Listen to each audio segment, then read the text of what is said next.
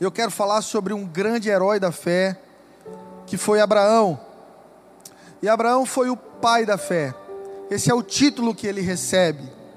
Esse é o presente que ele recebe, uma honraria que ele recebe de Deus.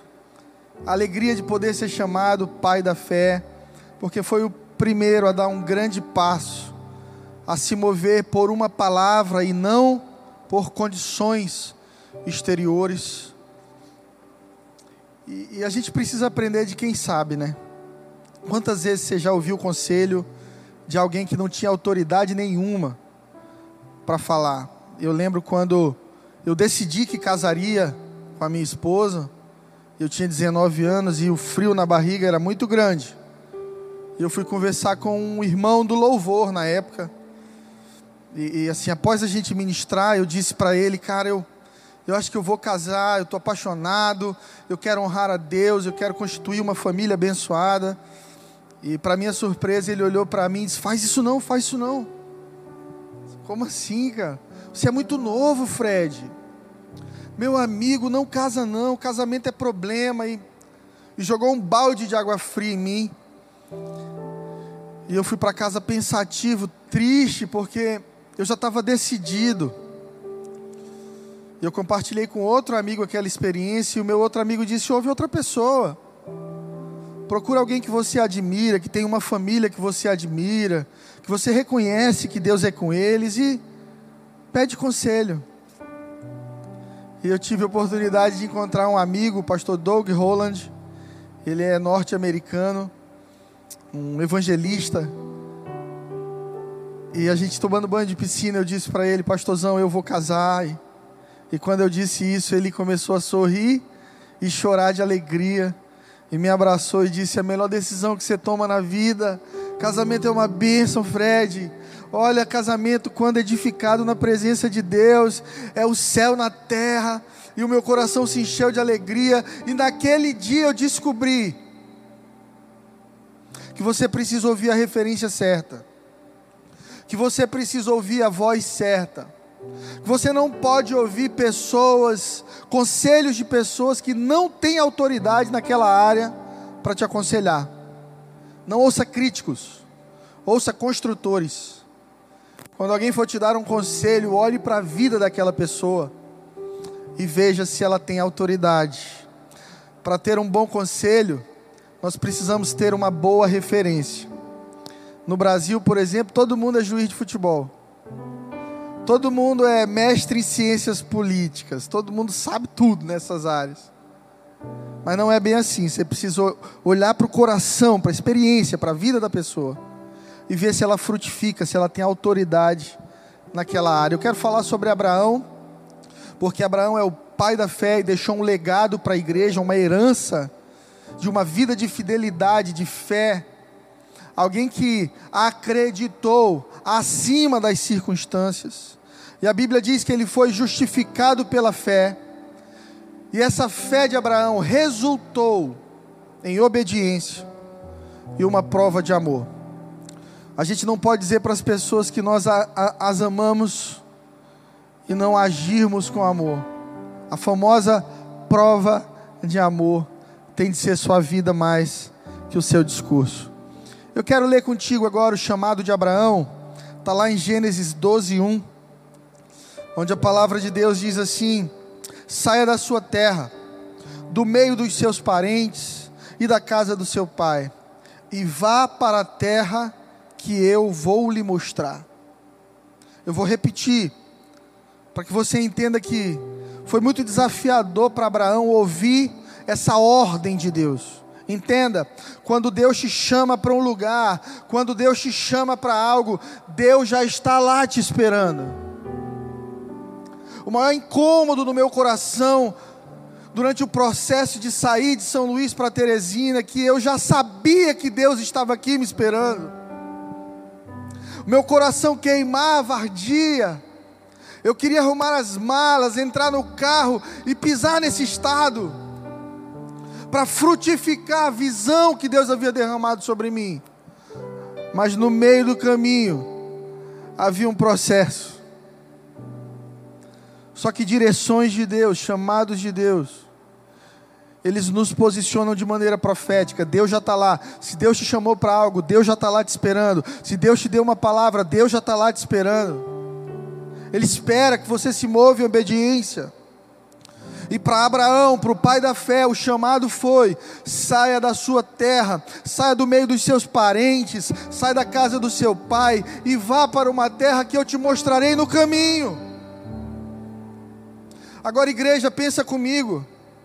Abraão tinha 75 anos nessa época. Um velho, vivendo um avivamento na sua fé porque todo avivamento traz de volta promessas, sonhos e visões. Se você puder, abra sua Bíblia comigo em Joel 2, 22, no livro do profeta Joel. A palavra do Senhor diz: E há de ser que depois derramarei o meu espírito sobre toda a carne, e os vossos filhos e as vossas filhas profetizarão, os vossos velhos terão sonhos, e os vossos jovens terão, terão visões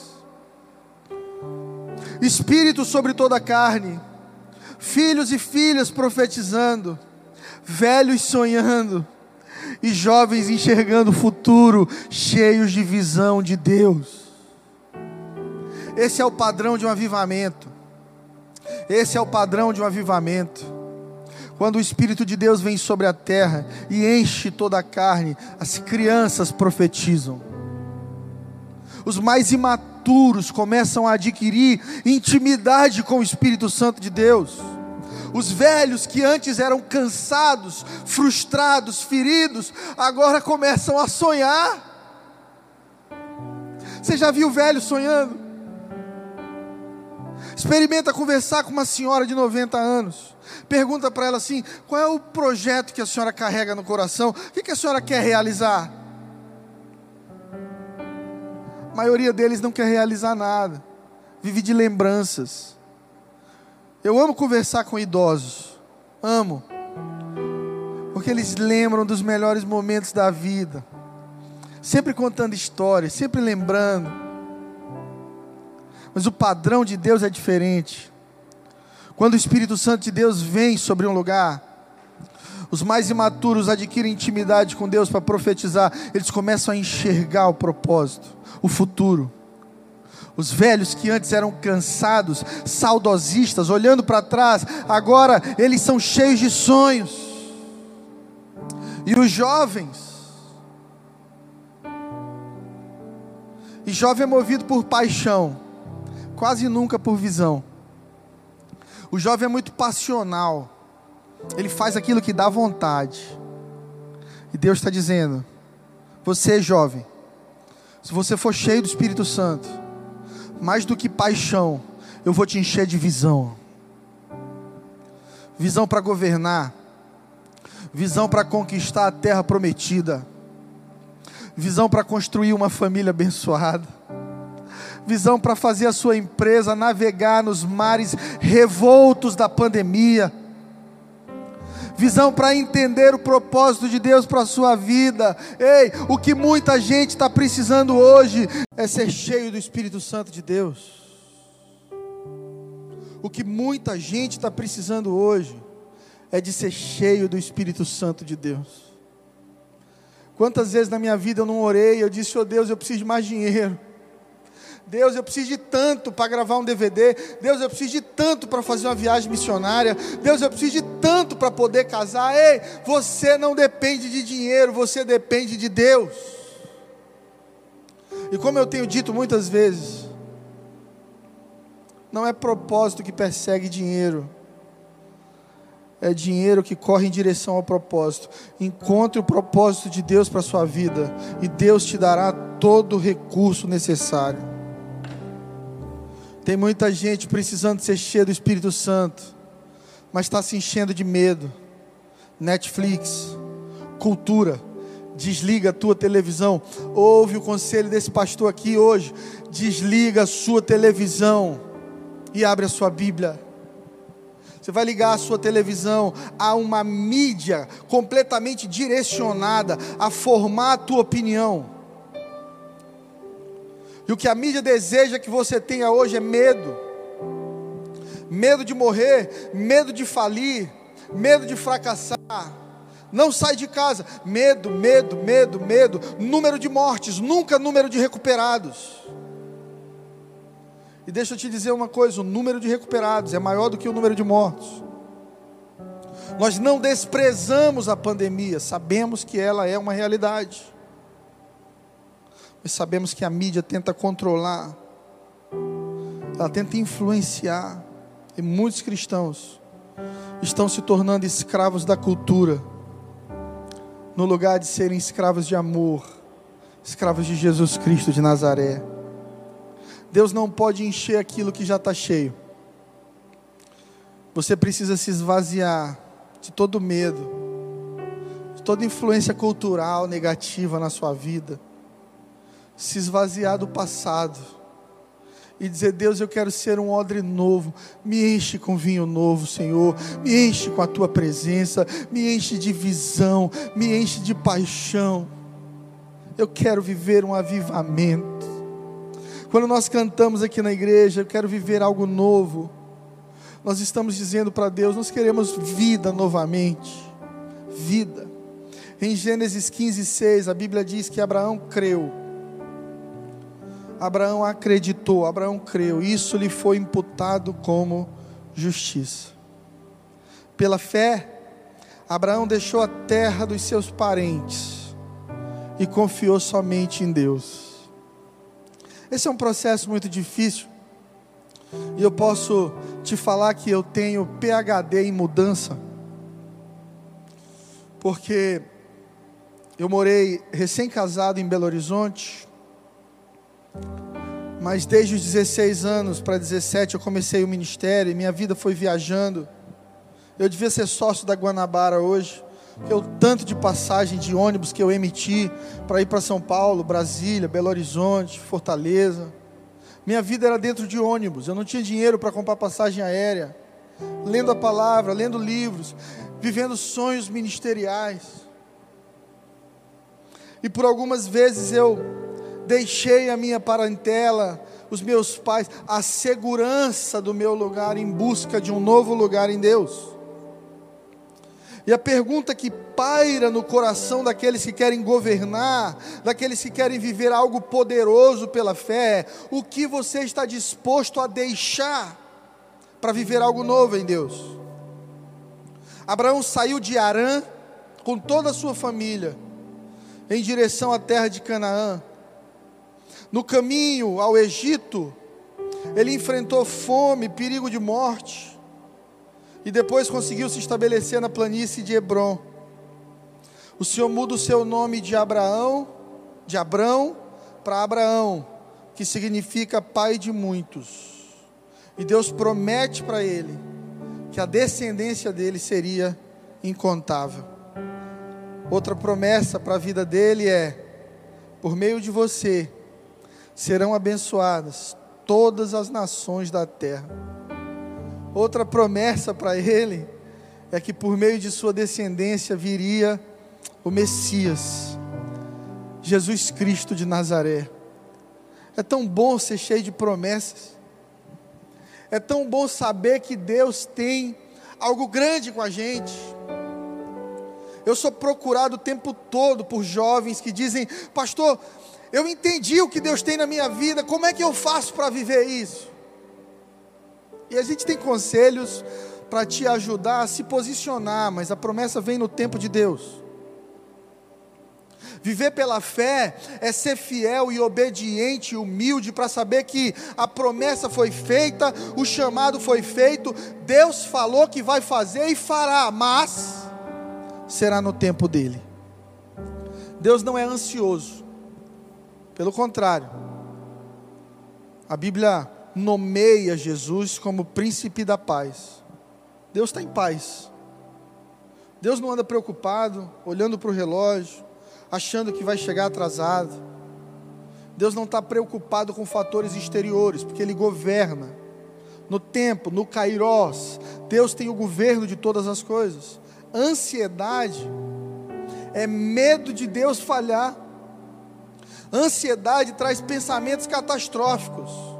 te faz achar que o Deus que não falhou com Abraão, o Deus que não falhou com Isaac, o Deus que não falhou com José, o Deus que não falhou com Jacó, o Deus que não falhou com Davi, com Salomão, vai falhar justamente comigo.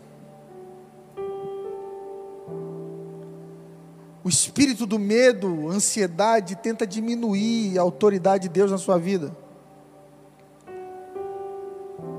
E eu quero te consolar e dizer que até Abraão tremeu na base, ficou ansioso também. A gente é ser humano, né? Você é ser humano, eu sou.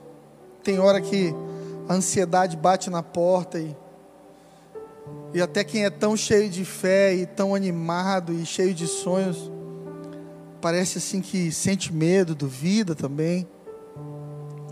Eu lembro dos discípulos no barco com Jesus e Jesus dormindo. E eles todos preocupados, pensando: nós vamos morrer.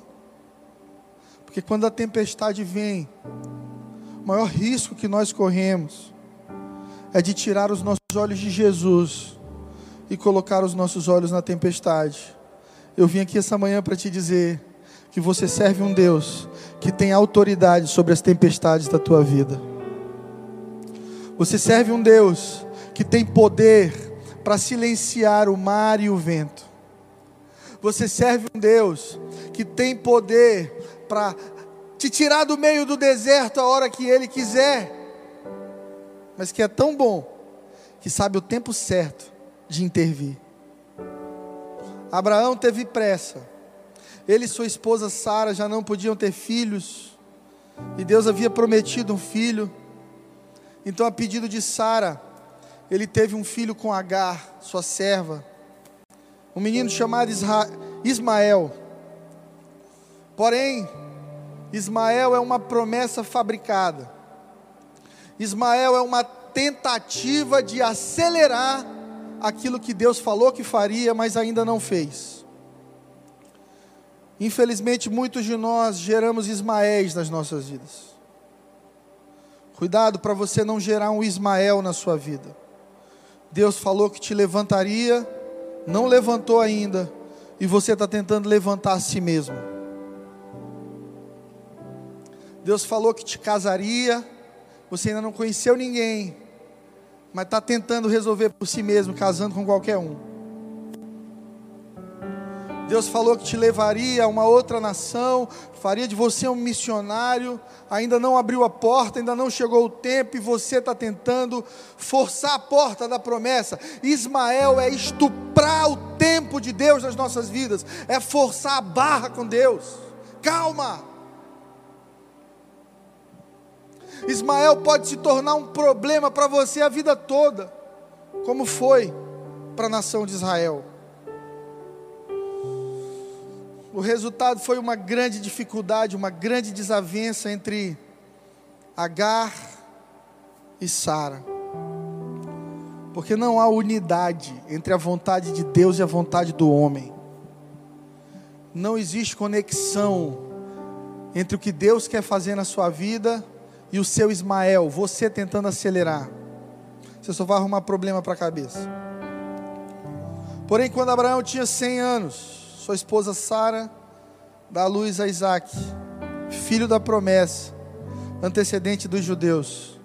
De Isaac vem Jacó, Deus muda o nome dele para Israel, depois as doze tribos de Israel, e aí começa a história do povo escolhido de Deus.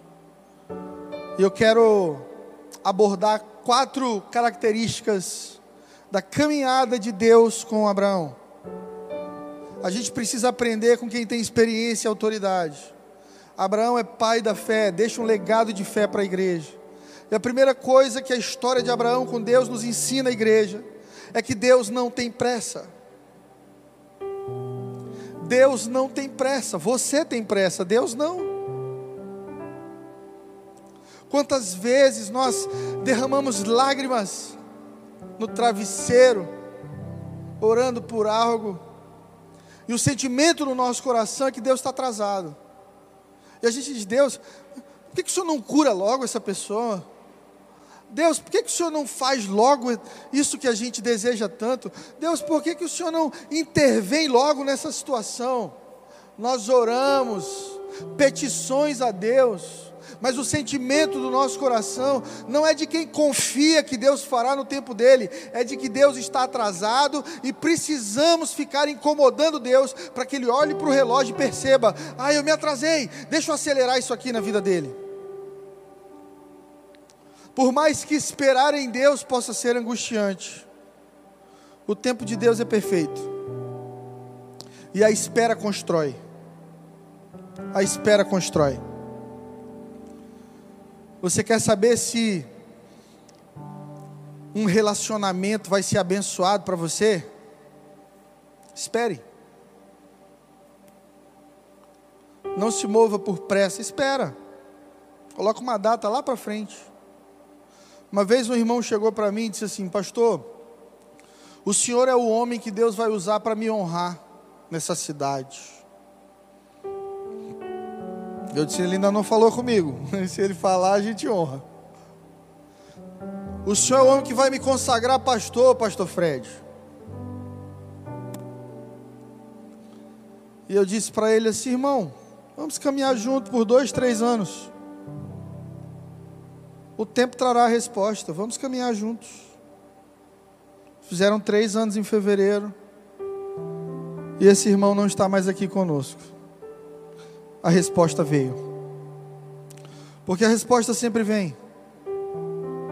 Porque o tempo é um filtro para paixão, para emoção, para ansiedade. E que revela fidelidade. Esperar é caminhar. Enquanto você espera, parece que você está parado mas o teu espírito está crescendo em estatura, a tua alma está sendo governada. Coloque a sua alma debaixo de governo. Provérbios diz que o homem que domina a si mesmo é mais forte que o homem que domina uma cidade. Deus não pode entregar promessa para quem não tem domínio próprio. Por isso a espera de Abraão, por isso a espera do povo ali no deserto, até conseguir colocar os pés na terra prometida, que nos parece tão absurda, tantos anos, tantos anos de processo, e a gente fica, meu Deus, 40 anos de processo para isso, o outro viveu 40 anos disso, 40 daquilo. E Deus estava olhando, esperando posicionamento, fidelidade, humildade, humilhação, para que pudesse promover. A Bíblia diz que os humilhados serão exaltados. Se você deseja ser levantado, se humilhe.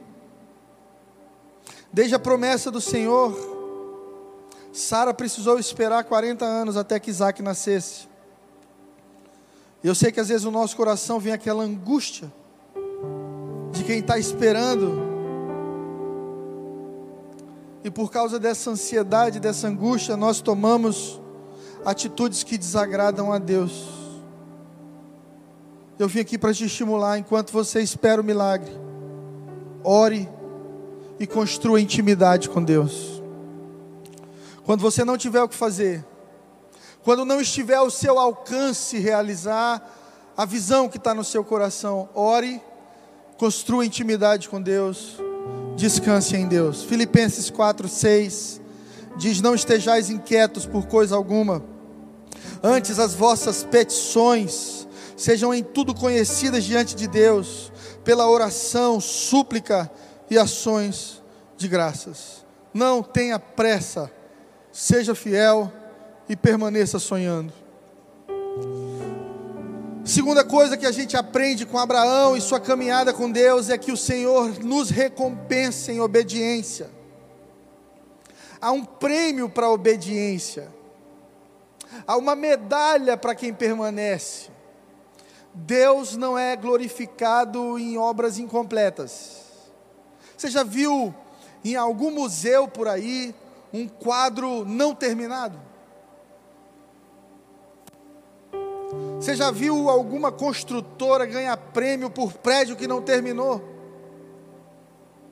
Ou algum homem ser admirado como pai de família por uma família que ele não deixou, que ele não permaneceu, que ele abandonou. Deus não é glorificado com obras inacabadas, nós precisamos completar, ser fiéis até o final, obedientes até o final. Jesus foi obediente, foi como ovelha muda ao matadouro, e viveu morte, morte de cruz, obediente até o final. Como é contado no capítulo 22 de Gênesis, Abraão vai ser desafiado a entregar esse menino tão esperado, que causou tanta ansiedade no coração dele, como um sacrifício para Deus. E essa é uma parte da Bíblia que eu já pensei muitas vezes, tentando entender o porquê que Deus faz um pedido desse. Ora, se Deus dá um menino como promessa, como fruto de um relacionamento de amizade entre os dois, como uma graça, uma dádiva, por que pedir? Por que, que Deus nos dá algumas coisas e nos pede depois, igreja? Pensa nisso. Que graça tem eu comprar um brinquedo para o meu filho, um PlayStation 5? Dou para ele. Aí ele brinca com o, videogame um mês. Aí eu digo assim: filho, agora eu quero saber se você ama papai. Te amo, pai. Então vamos tacar fogo no PlayStation.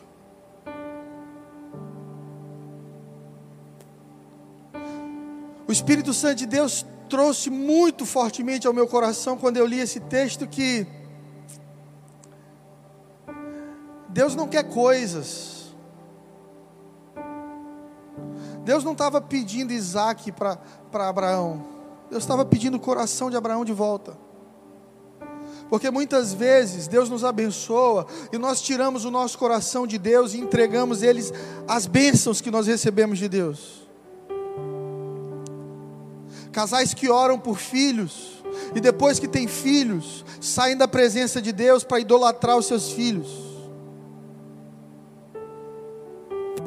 Pessoas que pedem a Deus por promoção profissional e depois que vivem a promoção profissional, viram as costas para Deus para servir ao dinheiro e ao status social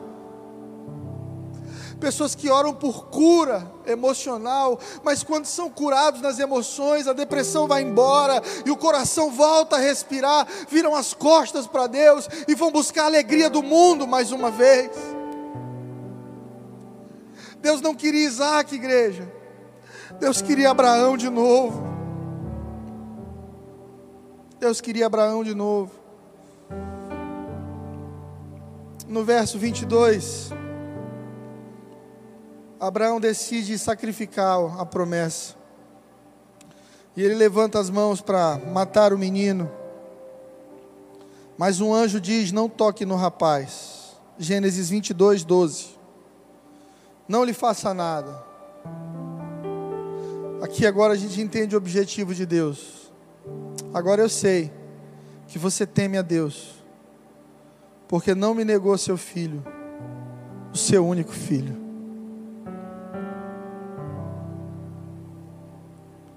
Deus não queria Isaac. Deus queria o coração de Abraão.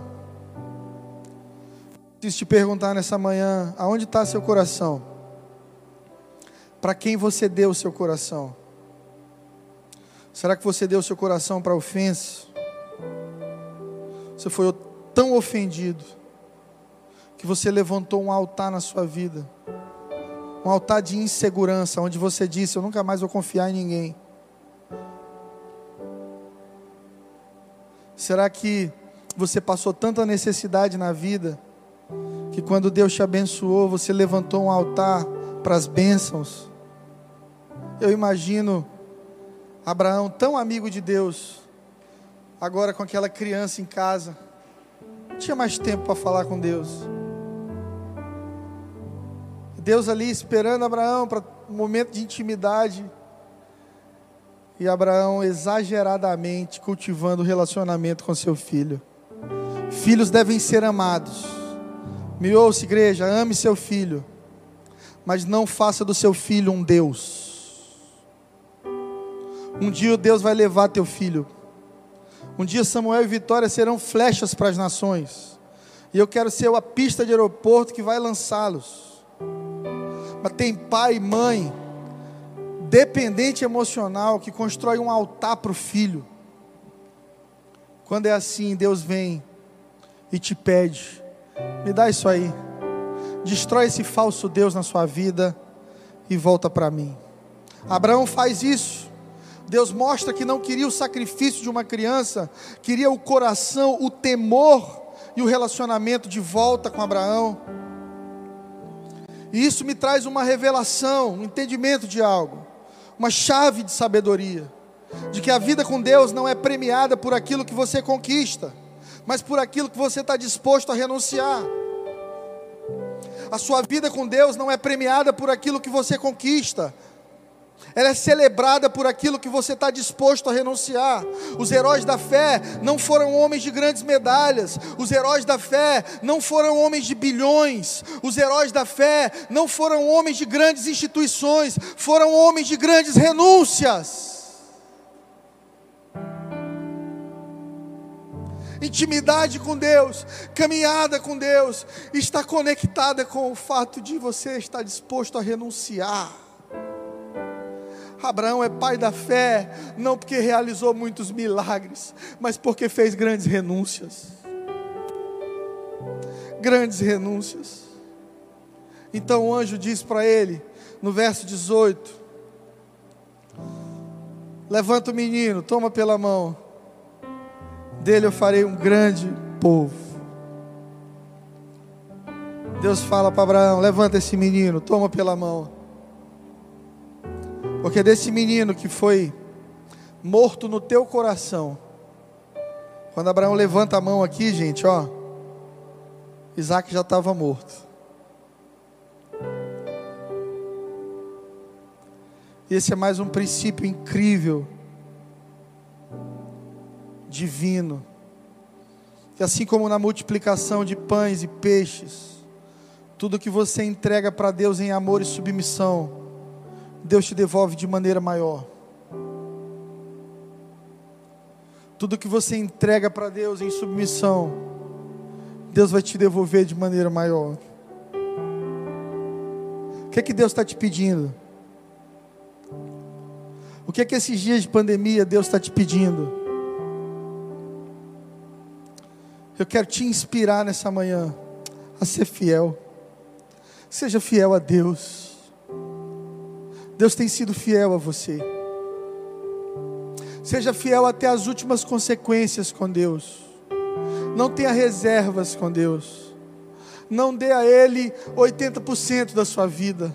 Não dê a Ele 50% do seu coração. Entregue-se por inteiro. Deus não nos deu metade do seu amor. Deus nos deu Jesus, o seu único filho. Ora, eu que tenho dois, não daria um deles para ninguém. Imagina quem só tem um, entregar o seu único filho por, por uma sociedade como a nossa, perdida, pecadora, que ignora Deus, que ofende a Deus com o seu estilo de vida e práticas. Deus nos amou por inteiro. A sua fé genuína precisa fazer você se entregar por inteiro a Ele. Terceiro ponto de aprendizado nessa relação, Abraão, Deus, é de que Deus nunca esquece da gente. Deus faz a promessa e marca no calendário dele o dia. Ele não nos conta, mas está marcado o dia em que a promessa vai chegar. Deus não abandona ninguém. Até os problemas que nós geramos. Deus é tão cheio de compaixão, tão compassivo, tão amoroso, que Deus nos ajuda a resolver até os problemas que a nossa ansiedade constrói. Deus não é o tipo de pai que só te ajuda quando você faz algo certo. Pelo contrário, Deus é o tipo de pai que está sempre do seu lado quando você faz algo errado para te ajudar a encontrar a direção, encontrar o caminho de novo. Deus não é o tipo de pai moralista que nos abandona por causa de um erro. Entenda, não é porque você errou que você se tornou um erro. Errar faz parte do processo de aprendizado. Viver errando, não. Decida obedecer. Deus nunca esquece de você. H e Ismael foram expulsos da casa de Abraão, em contenda com Sara. E a Bíblia conta que eles sentam ali no deserto, desesperados: para onde vamos? O que vamos fazer?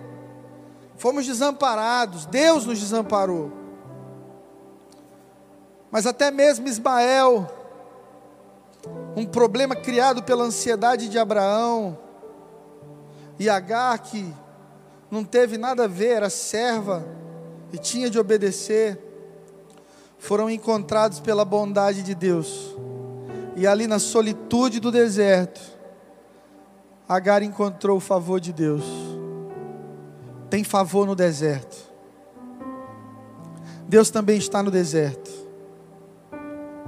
Deus conhece as tuas lágrimas. Deus conhece a tua dor. Deus conhece as tuas necessidades. Deus conhece o teu desespero. Deus conhece o sentimento de abandono. Deus conhece o abuso que você sofreu, a dor de ter sido usado por pessoas que estavam em busca de uma promessa e não de você.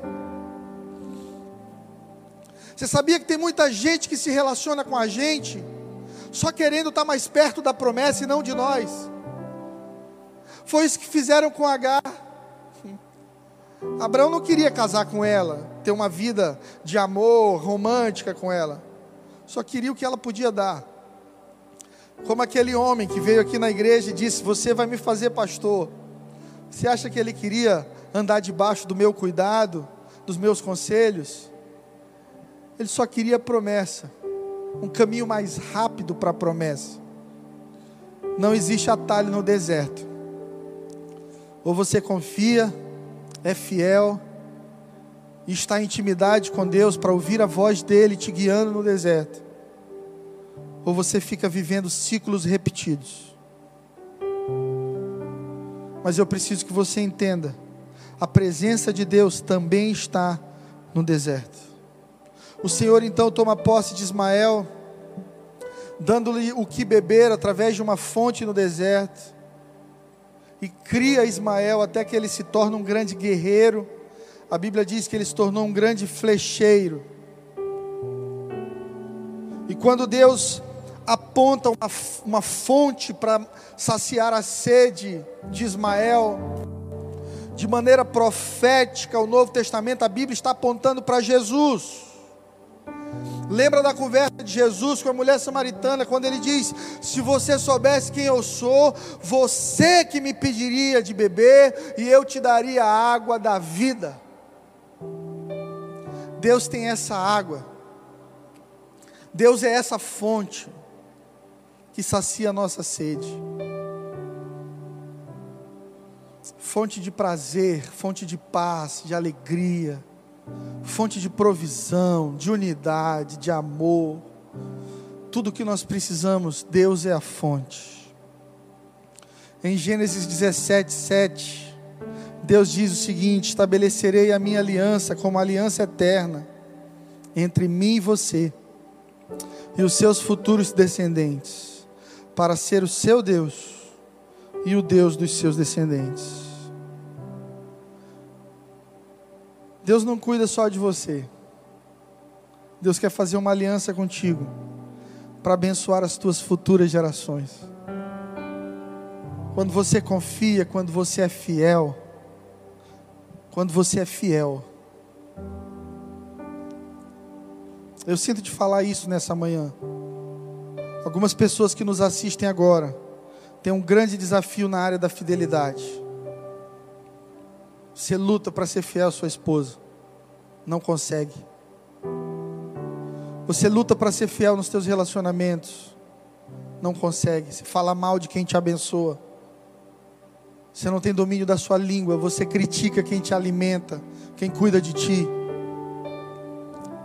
Eu profetizo sobre a tua vida um espírito de fidelidade. Que o espírito de fidelidade alcance a tua casa. O espírito de fidelidade alcance o teu coração. Que o DNA de Deus alcance a tua casa. Porque Deus é fiel.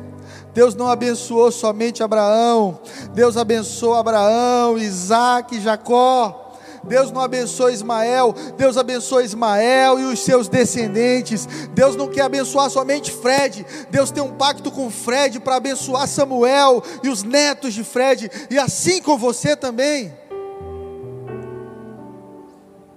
Tudo que Deus fizer em você, Deus fará através de você. E o maior campo de frutificação que Deus nos deu foram os nossos filhos, nossa casa. Eu preciso que você enxergue isso. O seu maior projeto de desenvolvimento de fé não é sua empresa, não é sua igreja, não é sua vida profissional, são seus filhos. Maneira como você trata seus filhos, a maneira como você testemunha dentro de casa a sua fé, o que você diz, sobre quem você diz, os assuntos que você fala, as suas prioridades estão construindo os seus discípulos. E se você falha com eles, você falhou em tudo. Quarto e último ponto para nós finalizarmos a mensagem de hoje. Deus cumpre o que promete. A palavra diz que Deus não é homem para mentir. Deus não é mentiroso, não há mentira em Deus. Jesus disse: Eu sou o caminho, a verdade e a vida. Em Deus não há sombra de variação. Um dos nomes de Deus é a rocha, porque Ele não muda. O mar bate, os ventos sopram com força, terremotos, maremotos, tsunamis, a rocha continua ali firmada. Esse é o caráter de Deus. Eu quero te animar e te desafiar nessa manhã a não duvidar do caráter de Deus durante a pandemia. Não duvide do caráter de Deus nessa pandemia. Ei, esteja posicionado em fé. Já me perguntaram, pastor, o senhor tem medo de morrer? E se tem algo que a pandemia, que o coronavírus me deu de presente, foi uma libertação nessa área. Eu não tenho mais medo de morrer. Se eu morrer, igreja, toquem o barco, continuem pregando o Evangelho, servindo uns aos outros, construindo família, amando as pessoas. Nós, como cristãos, temos a promessa de alguém que não falha. E Jesus disse para as irmãs de Lázaro: você não está entendendo, Maria, Marta, vocês não estão entendendo. Aquele que crê em mim, ainda que morra, viverá. Ainda que morra, viverá. Onde está a morte, o teu aguilhão? Onde está a tua vitória? Jesus morre na cruz e o inferno celebra achando que venceu. Mas a palavra conta que no terceiro dia ele ressuscitou. A ressurreição de Jesus é uma garantia para nós que cremos nele, de que nós também iremos ressuscitar um dia. A ressurreição de Jesus é uma prova de que Jesus não é somente mais um sábio que nasceu nessa terra, Jesus não é mais um guru espiritual que nasceu nessa terra, Jesus não se compara a Buda, Jesus não se compara a Dalai Lama, Jesus não se compara a Sêneca, Jesus não se compara a Aristóteles, porque Jesus é o príncipe da paz, advogado fiel, rei dos reis, senhor dos senhores, nenhum desses falsos deuses e sábios desses século ressuscitou. Jesus ressuscitou. Porque Deus cumpre o que promete. Abraão recebeu de Deus uma grande nação. Abraão recebeu de Deus uma terra prometida. Abraão recebeu de Deus o seu filho Isaac, filho da promessa. Porque Deus não falha.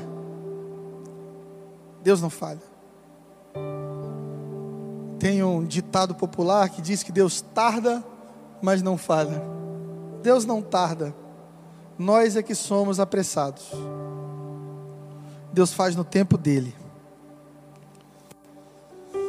Agora nós precisamos ter sabedoria e saber diferenciar o, quais são os meus sonhos dos sonhos de Deus.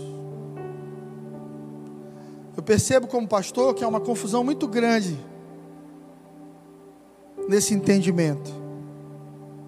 Nós às vezes sonhamos com algo e colocamos o selo de Deus nisso, de maneira emocional, e dizemos: Deus me prometeu, Deus falou que ia fazer, olha, eu vou viver, eu quero. E quando não vivemos a realização desse sonho, achamos que Deus falhou. Quando na verdade não era um sonho de Deus, era um desejo nosso. Saiba diferenciar os seus sonhos dos sonhos de Deus. É isso que vai capacitar você a ser obediente, temente e capaz de demonstrar sua fé e seu verdadeiro amor com o Pai.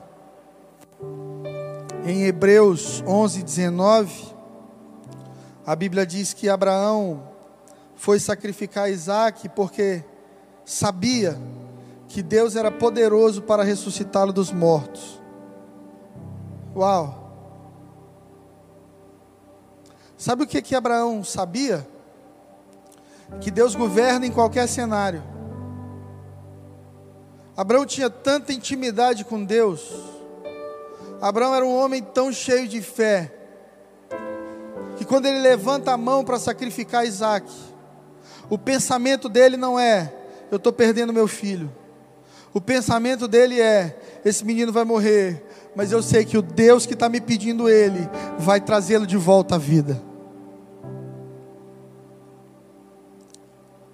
Enquanto Abraão era cheio de fé nos piores cenários, alguns de nós estamos sendo abastecidos em casa com alimento, temos um lugar para dormir, temos um carro para nos locomover, estamos com muitos dos nossos familiares saudáveis, vivos mas duvidamos de Deus, somos infiéis a Deus, incapazes de nos mover por fé, incapazes de olhar para o lado, ajudar o próximo, incapazes de sermos fiéis a Deus.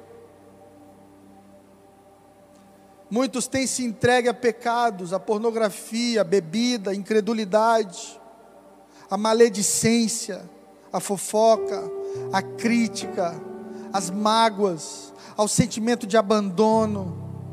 Não deixe isso entrar no teu coração. Não deixe isso entrar no teu coração. Uma das armas de Satanás contra nós é a ofensa. Imagina que Abraão, no lugar de ter sacrificado Isaac, ter estado disposto a sacrificá-lo, ele tivesse se ofendido com Deus e dito: que Deus pediria isso para alguém? Para alguém? Que tipo de Deus é esse que me dá uma promessa e toma? Eu vou romper meu relacionamento com ele. Abraão então não seria o pai da fé, seria o pai do mimimi. E eu já disse aqui que se você gosta de mimimi, é melhor você comprar um gato gago.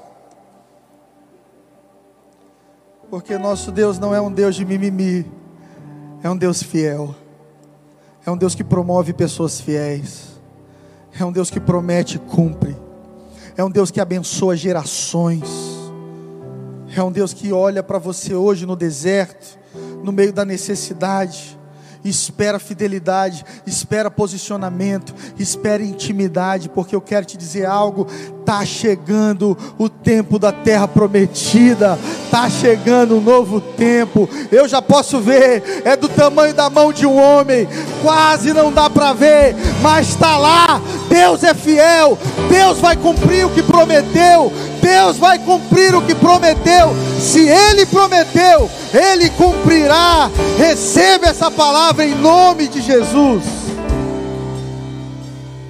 Receba essa palavra em nome de Jesus.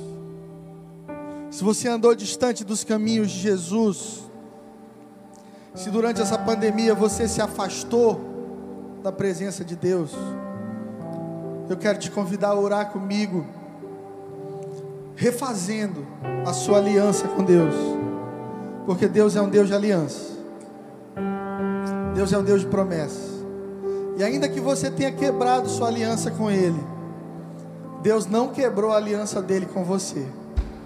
Vamos orar? Senhor Jesus, nós queremos recomeçar contigo nessa manhã.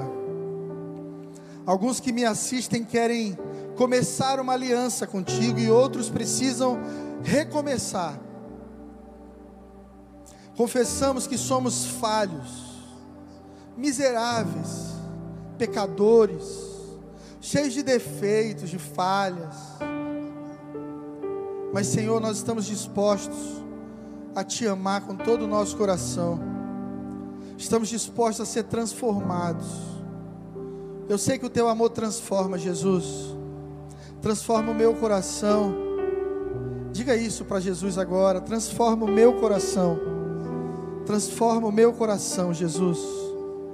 Me dá uma fé como a fé do nosso pai Abraão, de alguém que permanece, mesmo no deserto, mesmo diante das perdas, mesmo diante de uma possível demora de Deus, continua sendo fiel. Ajuda-nos a vencer a ansiedade, ajuda-nos a vencer a tristeza, ajuda-nos a vencer as necessidades humanas da nossa alma para que possamos caminhar na tua presença por todos os dias das nossas vidas. Em nome de Jesus. Amém.